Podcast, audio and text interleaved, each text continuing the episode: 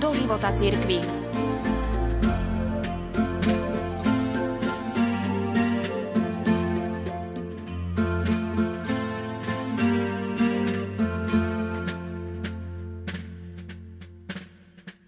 Kardinál Gerhard Müller 21. januára na Sviatok svätej Agnesy celebroval svetú omšu v Ríme k patrocíniu jeho titulárneho chrámu. V kázni okrem iného povedal Dobrý priateľ ma nedávno požiadal o napísanie knihy pre mládež, aby sme ju nanovo získali pre Krista. Ako všetci praví katolíci si robí starosti z pomalého zomierania európskeho kresťanstva v srdciach a hlavách mnohých ľudí, ktorí doteraz verne stáli pri Kristovi a jeho cirkvi. Je skutočnosťou, že naša mládež, či chce alebo nie, vyrastá v klíme materialistickej civilizácie, kde platia iba peniaze a zmyslové užívanie života. Jej podstatou je popieranie každého vyššieho poslania človeka.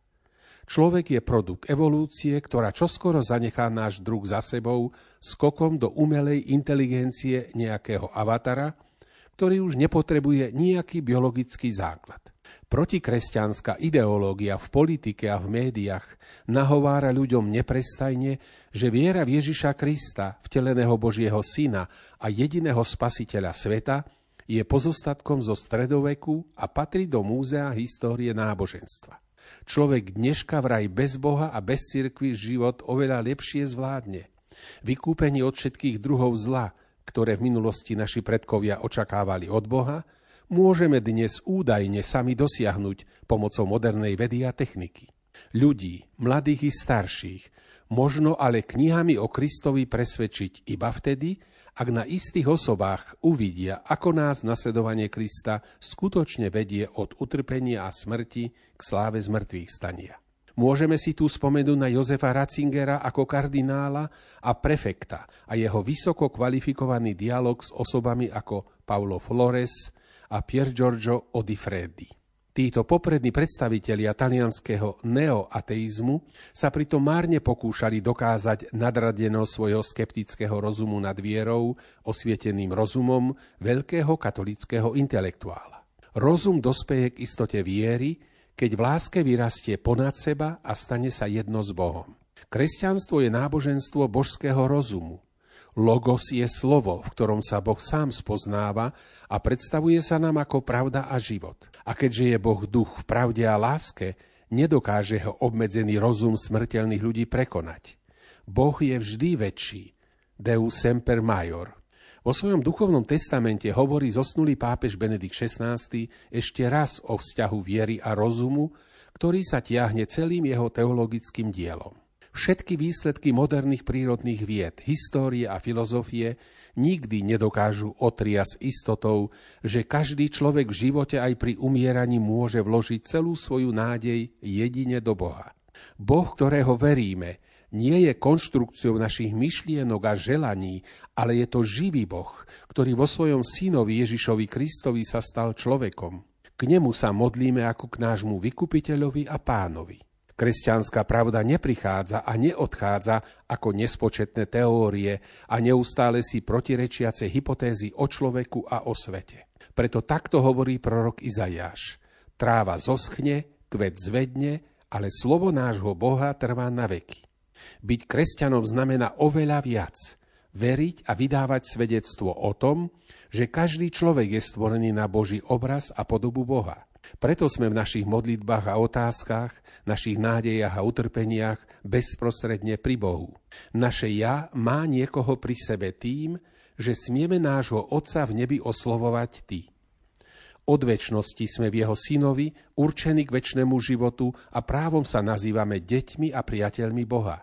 Nijaké úsilie získavať pominutelné veci sveta nás nerobí šťastnými.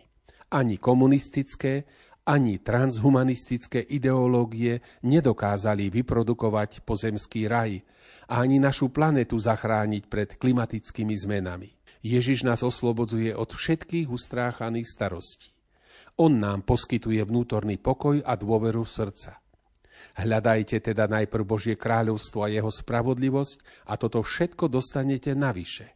Benedikt XVI, Jozef Ratzinger, nám ešte aj na smrteľnej posteli vydal osobné svedectvo, že viera nie je nejaký svetonázor alebo intelektuálna hra. Kresťan môže svoj život s plnou dôverou vložiť do Božích rúk.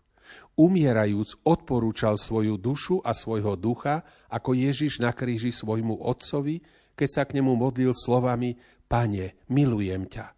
Signore, te amo. Sveta Agnesa bola 12-ročným dievčaťom. Nezanechala nám nejaké knihy, ale iba svoje osobné svedectvo. Počas jej krátkeho života v 3. storočí boli kresťania v celej rímskej ríši a zvlášť tu v Ríme vystavení najtvrdšiemu prenasledovaniu zo strany vládcov. Intelektuáli pohrdali kresťanmi ako poverčivou a duchovne neosvietenou háveďou. Masy ľudu milovali bezplatný chlieb a krvavé hry gladiátorov ale nenávideli kresťanov ako živú výčitku ich divokej nenásytnosti v rozptýlení a sladkom živote. Pekné mladé dievča sa malo iba, ako si mysleli, vzdať svojej viery v jediného a pravého Boha v prospech ich mnohých bôžikov. Potom by sa jej ukázal život v luxuse a potešení. No ona dala prednosť tomu umrieť za Krista a v sexualizovanom svete si zachovať svoju čistotu tak pôsobivo opisuje svätý Ambros Milána jej mučeníctvo v spise De Virginibus. Jej krvavé mučeníctvo sa udialo na námestí Piaca Navona, pri tomto chráme, kde bola predtým pretekárska dráha. A o 1700 rokov neskôr si my kresťania pripomíname jej smrť za Krista a v Kristovi, ktorý ju korunoval dvojakým víťazným vencom, vencom panenstva a mučeníctva. Niekto by mohol povedať, čo ma zaujíma dievča z antických rímskych čias? Táto malá Agnesa by dnes bola tak či tak už dávno mŕtva, lebo náš pozemský život trvá v priemere 70-80 rokov. No nech žijú ľudia v akomkoľvek storočí a či budú postavení mladí alebo starí, zdraví alebo chatrného zdravia pred konečný Boží súd, to nie je rozhodujúca otázka. Vždy platí pravda – že láska ku Kristovi nás zachraňuje zo smrti a pominuteľnosti. Zatiaľ, čo umieranie bez nádeje v Boha nás uvrhuje do najlepšieho zúfalstva. Svetý Atanás Aleksandrísky, ktorý bol 5 krát pre vieru božstvo Krista ariánskymi cisármi poslaný do vyhnanstva, napísal v knihe o vtelení Logosa toto. Keď sme svedkami toho, ako muži a ženy a dokonca krehké deti pre kresťanskú vieru idú radosne na smrť. Kto by bol ešte taký neveriaci a duchovne zaslepený, že by nepochopil, že Kristus sám im znamení svojho kríža prepožičiava víťazstvo nad smrťou. Sveta Agnesa, buď našej mládeži príkladom viery v Ježiša Krista. Do neho môžeme všetci vkladať svoju nádej v živote aj pri umieraní.